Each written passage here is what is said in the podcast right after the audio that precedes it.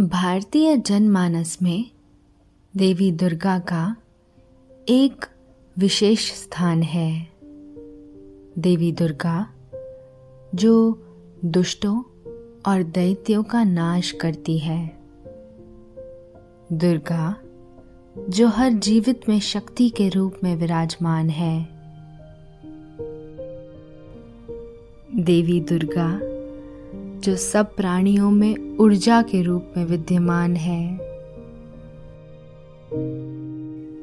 देवी दुर्गा, जिनको पराशक्ति माना जाता है। दुर्गा, जो लाल वस्त्र धारण किए हुए हैं, जिनके तीन नेत्र हैं, जो सिंह पर सवार है, और जिनकी दस भुजाएँ हैं। दुर्गा को दुर्गति को दूर करने वाला बताया गया है। नवरात्रि के नौ दिनों में देवी दुर्गा के नौ रूपों का पूजन करने का विधान है। पार्वती से देवी दुर्गा के रूप में स्थापित होने तक जो जो रूप देवी ने धारण किए हैं, वे नौ रूप नव दुर्गा के रूप में जाने जाते हैं। देवी दुर्गा के नौ रूप, शैलपुत्री, ब्रह्मचारिणी, चंद्रघंटा, कुष्मांडा स्कंद माता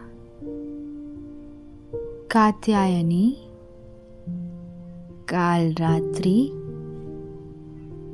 महागौरी और सिद्धिदात्री है।